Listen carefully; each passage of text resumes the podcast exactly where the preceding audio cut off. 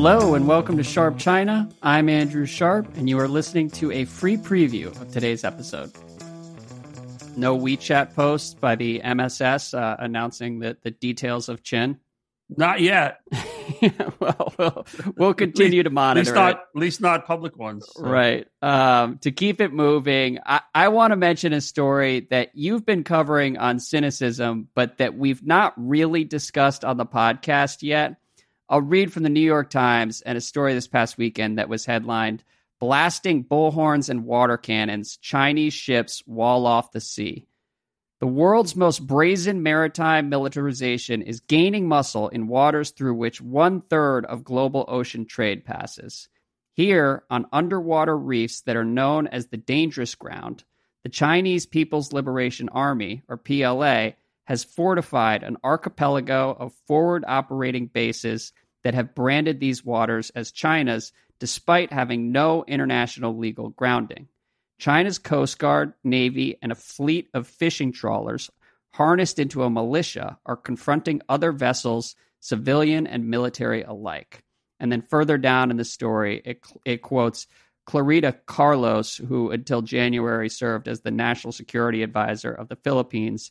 She says, I told the Chinese, your leadership talks about shared prosperity, but what you are doing cannot make it more plain that you think we are just stupid people who can be fooled and bullied. The interconnected oceans should be our common heritage, and we should be working with marine scientists from every nation to fight the real enemy, climate change. Instead, she added, the Chinese are building military bases on artificial islands and bringing guns to the sea. Um, so, Bill, the news there about the PLA's tactics is not necessarily new, but with the Philippines in particular, it seems like there have been mounting tensions for the past couple of months. So this week was the latest example where the Philippines released a video in which Filipino Coast Guard members who had posed as fishermen cut a floating thousand foot barrier that had been installed by PLA forces. Um, can you explain for people like the broad strokes of what's happening here and, and what is in dispute? Wow, it would take many podcasts. Um, but basically, uh, so there are a few different things going on. One, where the buoy was cut, um, that's around something called Scarborough Shoal or Huangyan Dao, as the Chinese call it. And that was actually uh, the the Chinese basically were in the process of taking it over during the Obama administration. Mm-hmm. Um, and it was during the period when they were reclaiming or effectively creating artificial islands on reefs or features all throughout the South China Sea in both the Spratlys and the Paracel Islands. And so the Scarborough um, Scarborough Shoal, I'm going to read um, something here. Uh, the, the Scarborough Shoal was actually the trigger for the Philippines uh, bringing a case against China at the Permanent Court of Arbitration in The Hague. Um, which I believe they they initiated the case in 2013 to contest China's claims around Scarborough Shoal and the South China Sea, and in 2016, the Permanent Court of Arbitration basically, not basically, they released a ruling that was almost entirely in the Philippines' favor. Um, okay. That that determined that the major elements of China's claim in the South China Sea, including the Nine Dash Line, the land reclamation activities back then, and other activities in Philippine waters, were unlawful. Um, China, of course, has said this is null and void. We don't uh, we don't abide by this ruling. They didn't participate.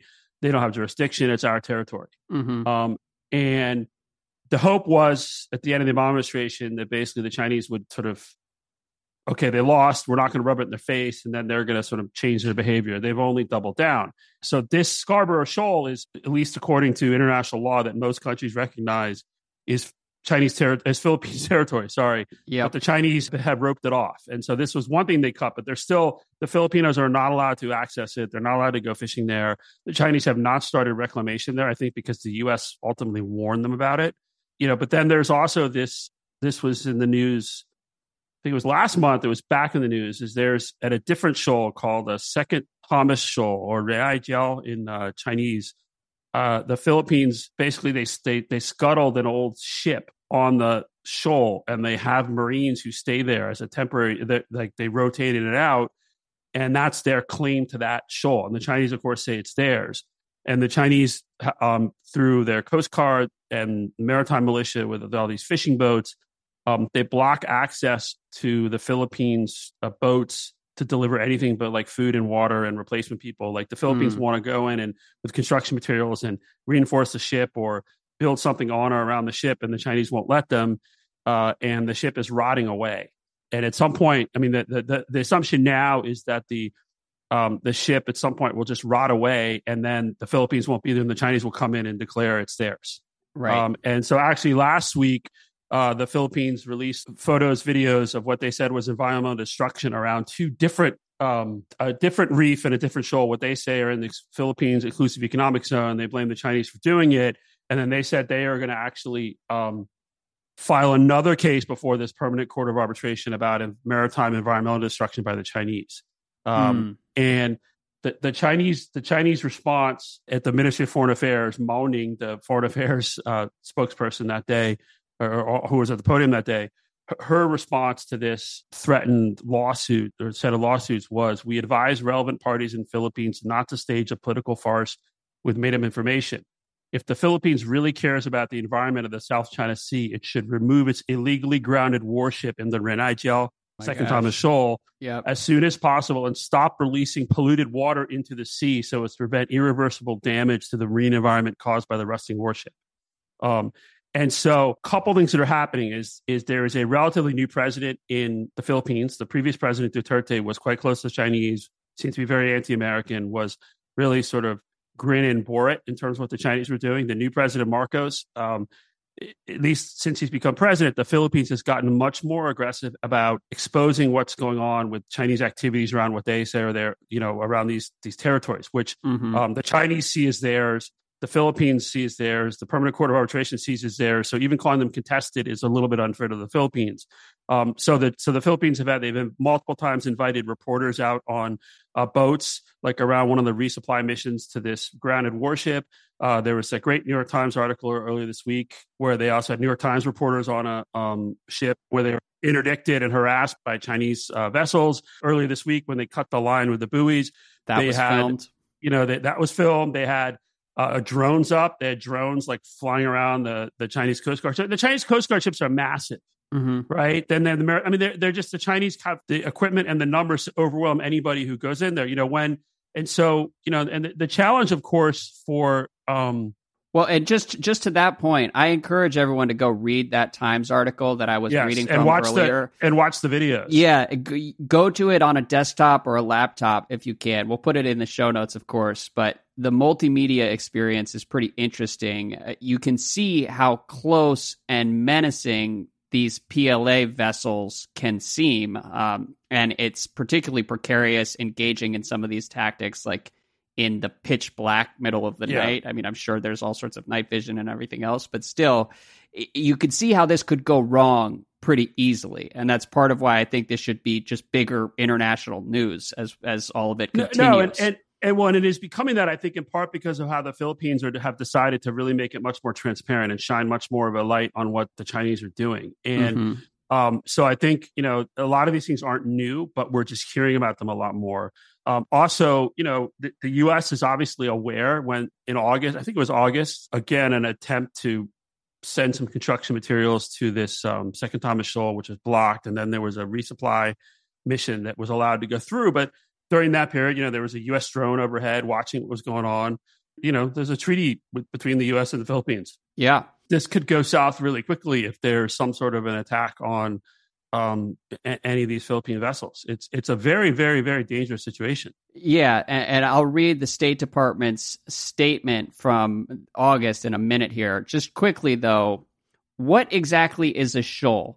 this is the stupidest possible question okay, to ask so like 10 I, minutes I, into this but all right we're gonna have to pose i'm i am there's actually a very specific definition in like maritime law and i'm not gonna screw it up okay um, good. on this podcast because there's like a there's like a below the uh, like a like a, a, underwater feature. I mean there's a whole set of things and i should i should know it off the top of my head. I don't we can put some stuff in the podcast to Good. make clear like what counts as territory what doesn't what you know if something is above at low tide is above then it has a different status. And if it never it's like always stays underwater Um, but from the Chinese perspective, they just build all these things. So they have all these massive islands with, you know, full on infrastructure. And uh, at least one has like a government on it and like the town hall. And, and, you know, it's just like new territory. Right. No, absolutely. And, and, and these are, and a lot of these places, I'm sorry, they're not just contested by, you know, the Philippines. It's also Vietnam, Malaysia, Indonesia, Brunei.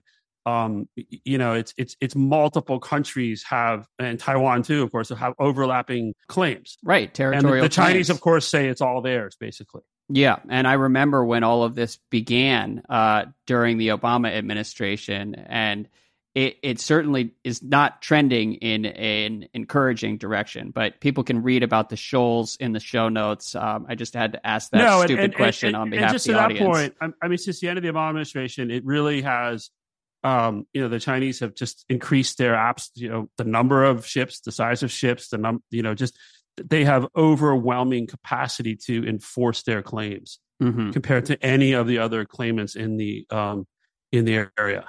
Well, and then there's one other power in the area. And so in August, a State Department spokesman said the United States stands with our Philippine allies in the face of dangerous actions by the Coast Guard and maritime militia of the People's Republic of China to obstruct an August 5th Philippine resupply mission to Second Thomas Shoal in the South China Sea.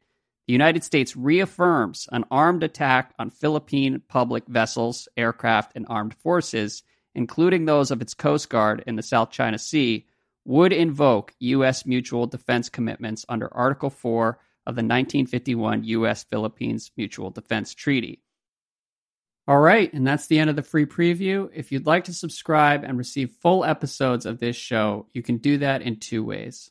First, you can go to sinocism.com and sign up for Bill's newsletter, which will also give you access to all of our Sharp China shows. Or if you want to receive all our Sharp China episodes along with daily analysis of the tech business from Ben Thompson, several other podcasts about technology, and more shows that we'll be adding in the months to come, you can click the link in your show notes and subscribe to Stratechery Plus.